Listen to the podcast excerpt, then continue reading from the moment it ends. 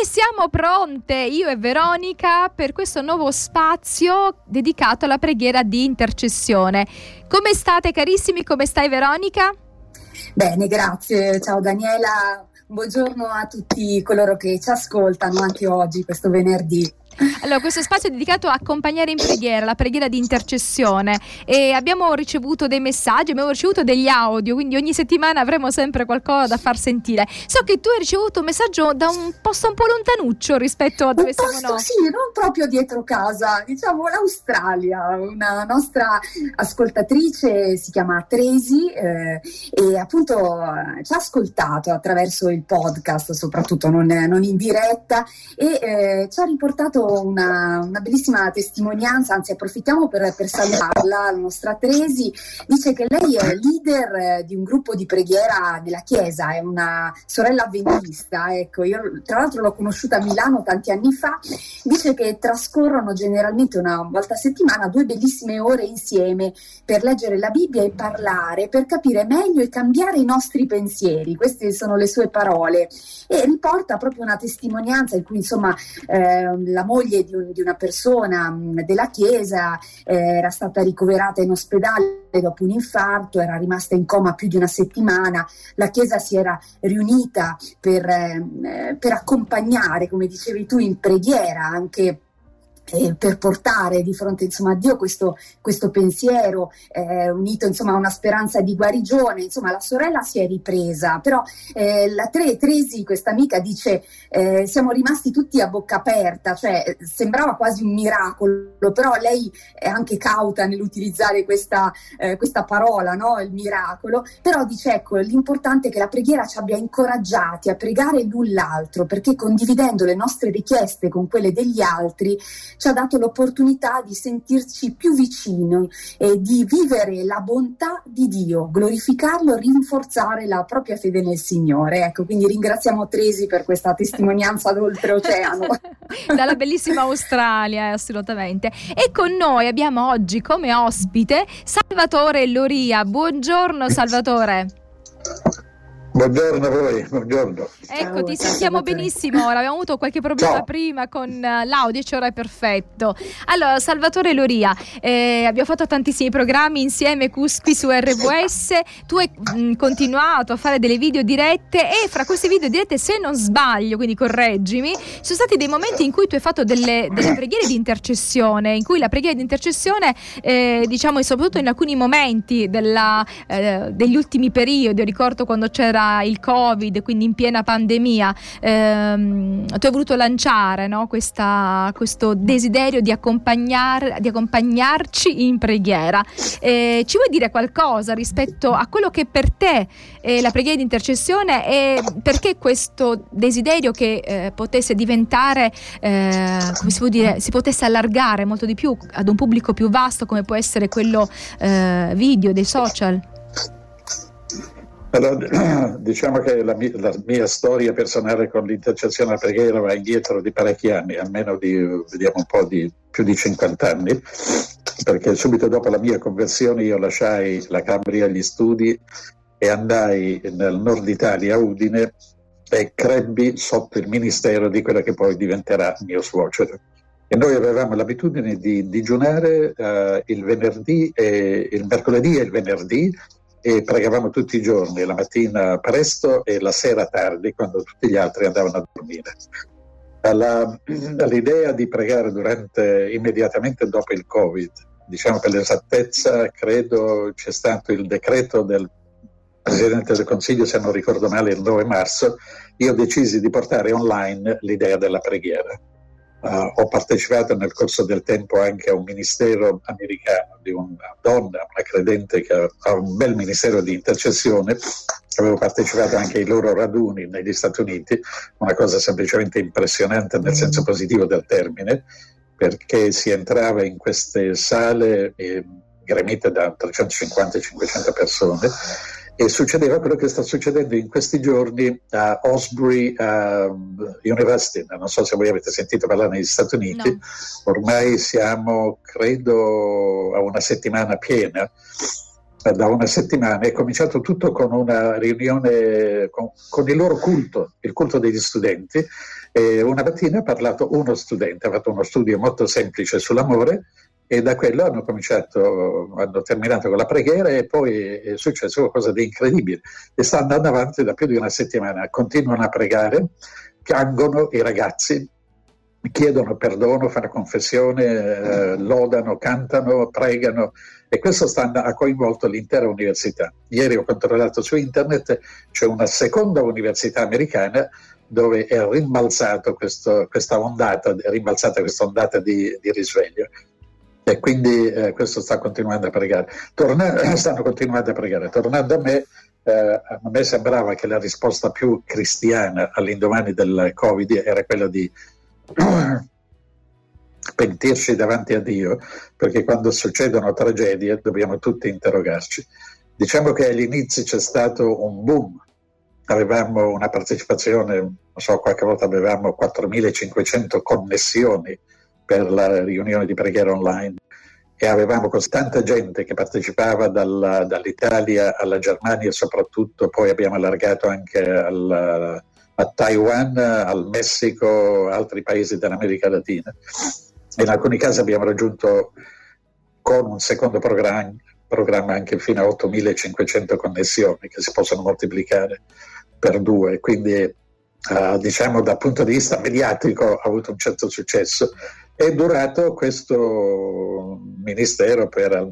Noi lo continuiamo, io lo faccio adesso il venerdì, il, la domenica e il lunedì sera, uh, ma è continuato per tutto il periodo del Covid e post-Covid uh, con un gruppo di preghiera da diverse parti d'Italia.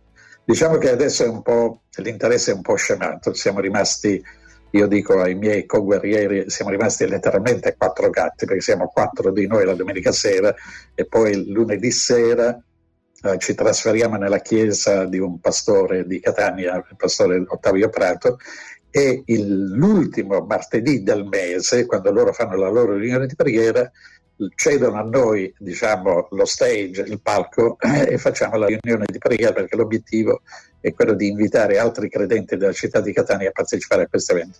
Il mio obiettivo è farne un evento pubblico perché purtroppo la preghiera, per quanto salutare sia, è una pratica poco diffusa ed una cultura poco diffusa nelle chiese. Anche gli stessi giovani vanno tranquillamente a, ai concerti, ma insomma eh, disertano molto volentieri le riunioni di preghiera. Invece questo per noi è, è fondamentale.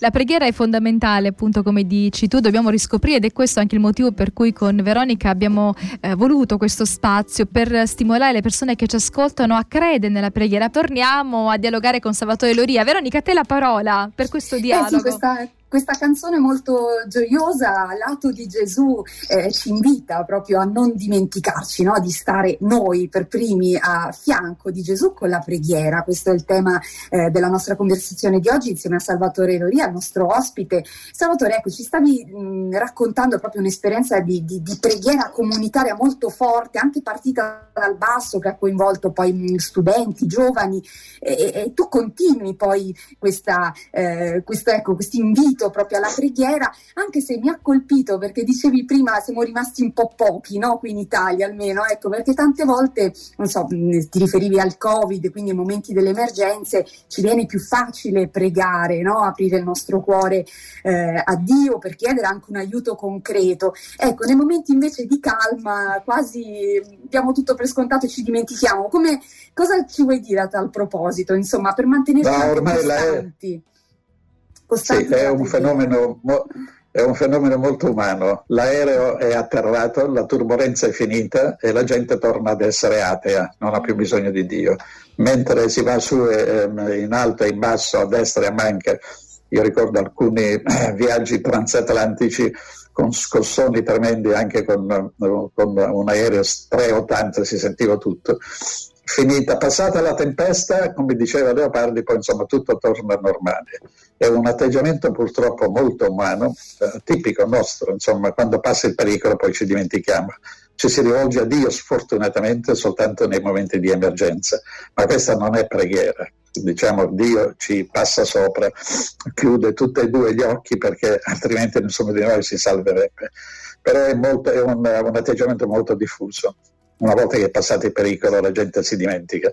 E, ehm, questo non significa che abbiamo superato il, il problema, però è una, dico, un atteggiamento molto, molto, diffuso purtroppo. Come possiamo allenare come... proprio ecco, la preghiera per non perdere questa, uh, questa, questo bisogno, perché poi è come l'aria che si respira, no? uh, la nostra Ellen White abbiamo... diceva ah. la preghiera è il respiro dell'anima, quindi uh, in ogni momento. Diciamo che in questo caso specifico Uh, dovremmo fare anche una distinzione che è quella che noi abbiamo fatto. In questo caso specifico per il nostro lavoro online, noi stiamo parlando di intercessione, che è preghiera. Uh, l'intercessione è preghiera, ma non tutta la preghiera è intercessione.